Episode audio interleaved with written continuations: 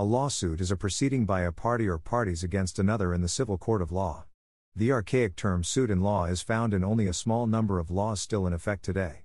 The term lawsuit is used in reference to a civil action brought by a plaintiff, a party who claims to have incurred loss as a result of a defendant's actions, requests a legal remedy or equitable remedy from a court.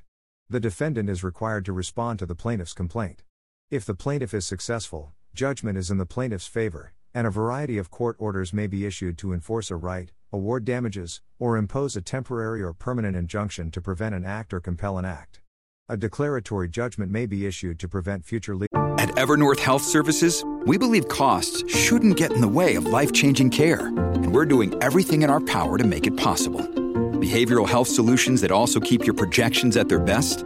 It's possible. Pharmacy benefits that benefit your bottom line? It's possible complex specialty care that cares about your ROI. It's possible because we're already doing it. All while saving businesses billions. That's Wonder made possible. Learn more at evernorth.com/wonder. Legal disputes. A lawsuit may involve dispute resolution of private law issues between individuals, business entities, or nonprofit organizations.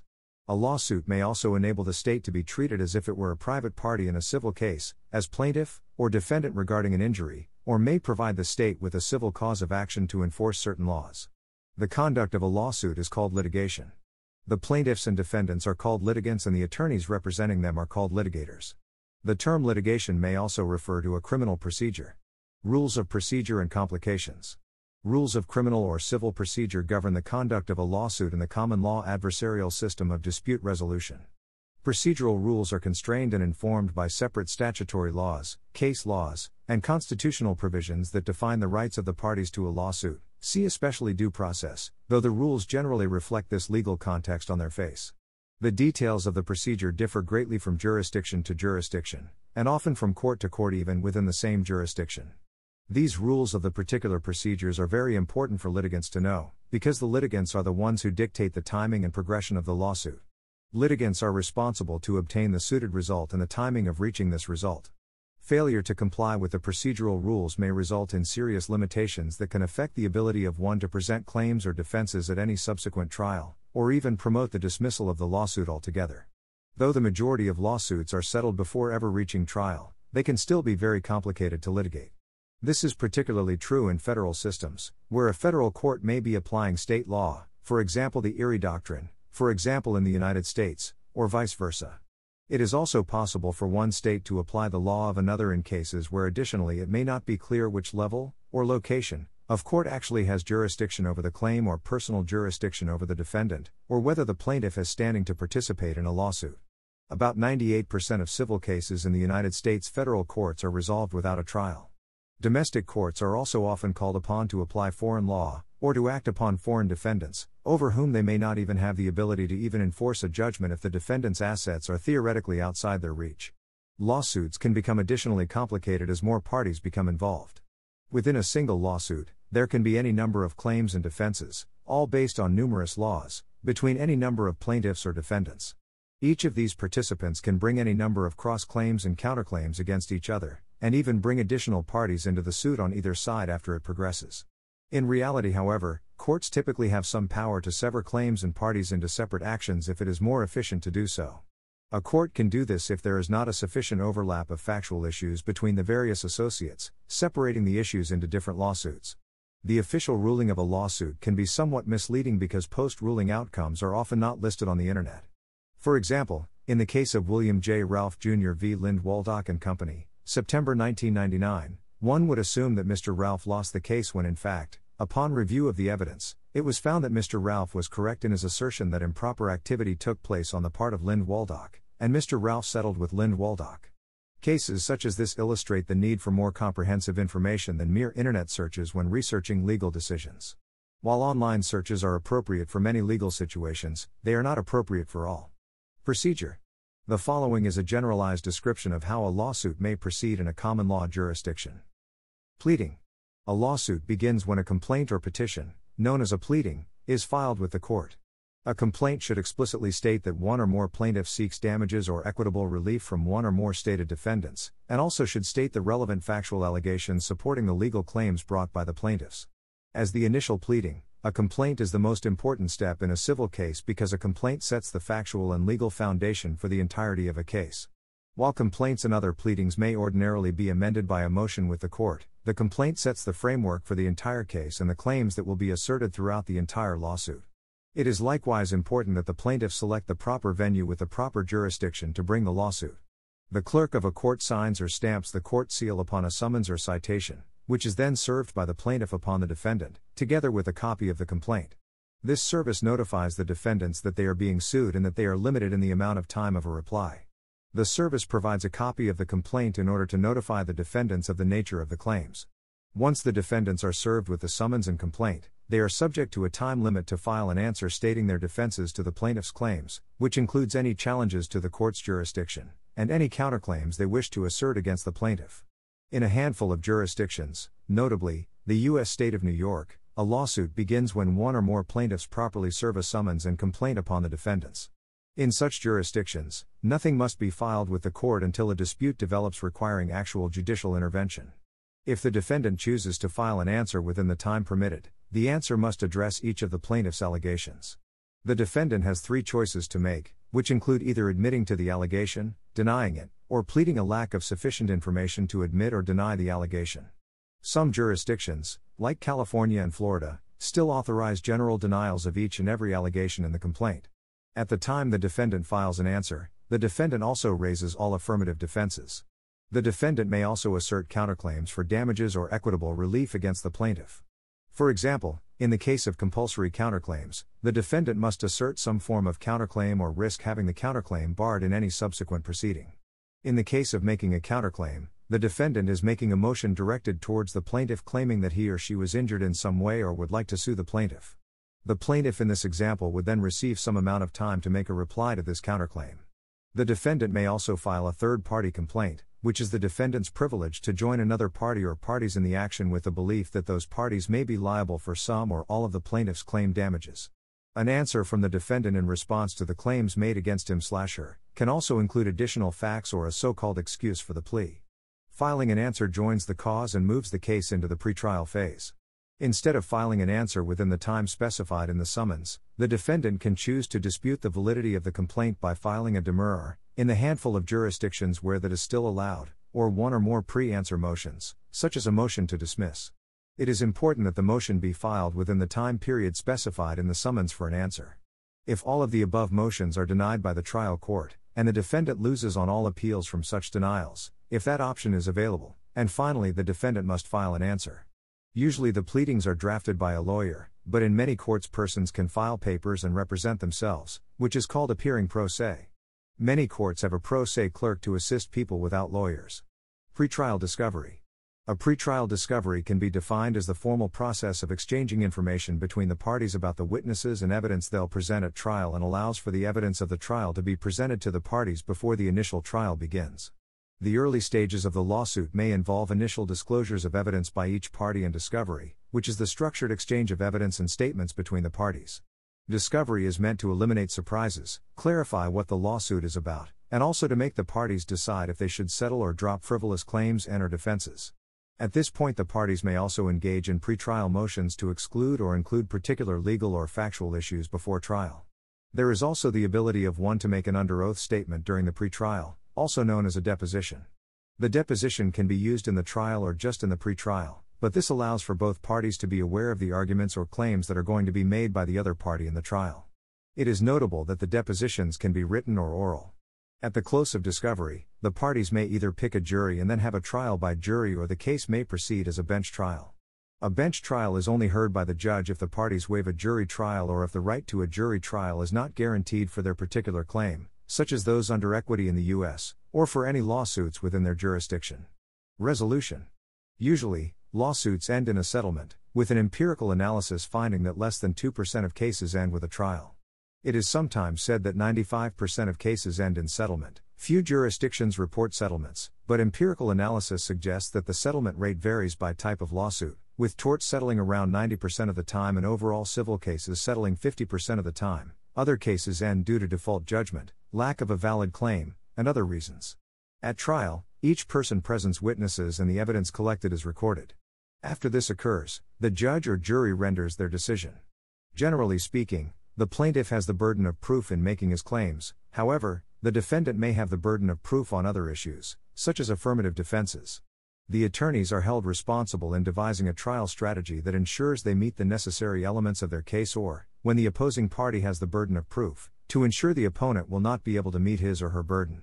There are numerous motions that either party can file throughout the lawsuit to terminate it prematurely before submission to the judge or jury for final consideration. These motions attempt to persuade the judge, through legal argument and sometimes accompanying evidence, that there is no reasonable way that the other party could legally win and therefore there is no sense in continuing with the trial. Motions for summary judgment, for example, can usually be brought before, after, or during the actual presentation of the case. Motions can also be brought after the close of a trial to undo a jury verdict contrary to law or against the weight of the evidence, or to convince the judge to change the decision or grant a new trial.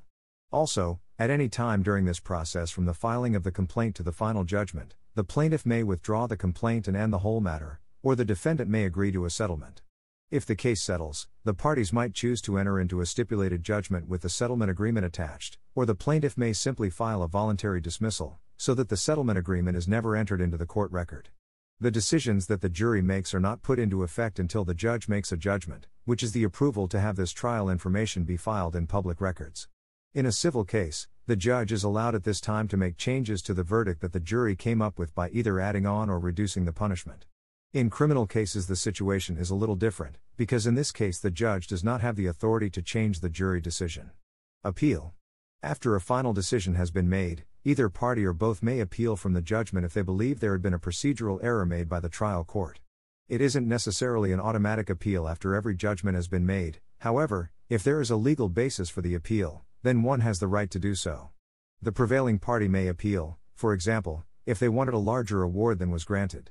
The appellate court, which may be structured as an intermediate appellate court, and or a higher court than affirms the judgment, declines to hear it, which effectively affirms it, reverses, or vacates and remands. This process would then involve sending the lawsuit back to the lower trial court to address an unresolved issue, or possibly request for a whole new trial. Some lawsuits go up and down the appeals ladder repeatedly before final resolution. The appeal is a review for errors rather than a new trial, so the appellate court will defer to the discretion of the original trial court if an error is not clear. The initial step in making an appeal consists of the petitioner filing a notice of appeal and then sending in a brief, a written document stating reason for appeal, to the court. Decisions of the court can be made immediately after just reading the written brief, or there can also be oral arguments made by both parties involved in the appeal. The appellate court then makes the decision about what errors were made when the law was looked at more closely in the lower court.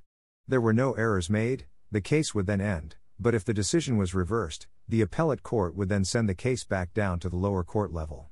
There, a new trial will be held and new information taken into account.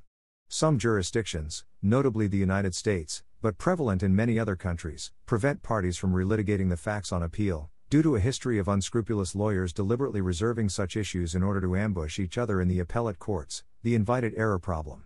The idea is that it is more efficient to force all parties to fully litigate all relevant issues of fact before the trial court. Thus, a party who does not raise an issue of fact at the trial court level generally cannot raise it on appeal. When the lawsuit is finally resolved, or the allotted time to appeal has expired, the matter is res judicata, meaning the plaintiff may not bring another action based on the same claim again. In addition, other parties who later attempt to relitigate a matter already ruled on in a previous lawsuit will be stopped from doing so. Enforcement. When a final judgment is entered, the plaintiff is usually barred under the doctrine of res judicata from relitigating any of the issues, even under different legal theories. Judgments are typically a monetary award. If the defendant fails to pay, the court has various powers to seize any of the defendant's assets located within its jurisdiction, such as writ of execution bank account garnishment, liens, and wage garnishment. If all assets are located elsewhere, the plaintiff must file another suit in the appropriate court to seek enforcement of the other court's previous judgment. This can be a difficult task when crossing from a court in one state or nation to another, however, courts tend to grant each other respect when there is not a clear legal rule to the contrary. A defendant who has no assets in any jurisdiction is said to be judgment proof. The term is generally a colloquialism to describe an impecunious defendant. Indigent judgment proof defendants are no longer imprisoned. Debtors' prisons have been outlawed by statute, constitutional amendment, or international human rights treaties in the vast majority of common law jurisdictions. Research in law, economics, and management. Scholars in law, economics, and management have studied why firms involved in a dispute choose between private dispute resolution, such as negotiation, mediation, and arbitration, and litigation. Etymology. During the 18th and 19th centuries, it was common for lawyers to speak of bringing an action at law and a suit in equity. An example of that distinction survives today in the codified text of the Third Enforcement Act. The fusion of common law and equity in England in the Judicature Acts of 1873 and 1875 led to the collapse of that distinction, so it became possible to speak of a lawsuit. In the United States, the Federal Rules of Civil Procedure, 1938, abolished the distinction between actions at law and suits in equity in federal practice, in favor of a single form referred to as a civil action. In England and Wales, the term claim is far more common. The person initiating proceedings is called the claimant. American terminology is slightly different, in that the term claim refers only to a particular count or cause of action in a lawsuit. Americans also use claim to describe a demand filed with an insurer or administrative agency. If the claim is denied, then the claimant, policyholder, or applicant files a lawsuit with the courts to seek review of that decision, and from that point forward participates in the lawsuit as a plaintiff. In other words, the terms claimant and plaintiff carry substantially different connotations of formality in American English, in that only the latter risks an award of costs in favor of an adversary in a lawsuit. In medieval times, both action and suit had the approximate meaning of some kind of legal proceeding, but an action terminated when a judgment was rendered, while a suit also included the execution of the judgment. Financing. Particularly in the United States, plaintiffs and defendants who lack financial resources for litigation or other attorney's fees may be able to obtain legal financing. Legal financing companies can provide a cash advance to litigants in return for a share of the ultimate settlement or award. If the case ultimately loses, the litigant does not have to pay any of the money funded back. Legal financing is different from a typical bank loan in that the legal financing company does not look at credit history or employment history. Litigants do not have to repay the cash advance with monthly payments, but do have to fill out an application so that the legal financing company can review the merits of the case. Legal financing can be a practical means for litigants to obtain financing while they wait for a monetary settlement or an award in their personal injury, workers' compensation, or civil rights lawsuit. Often, plaintiffs who were injured or forced to leave their jobs still have mortgages, rent, medical expenses, or other bills to pay.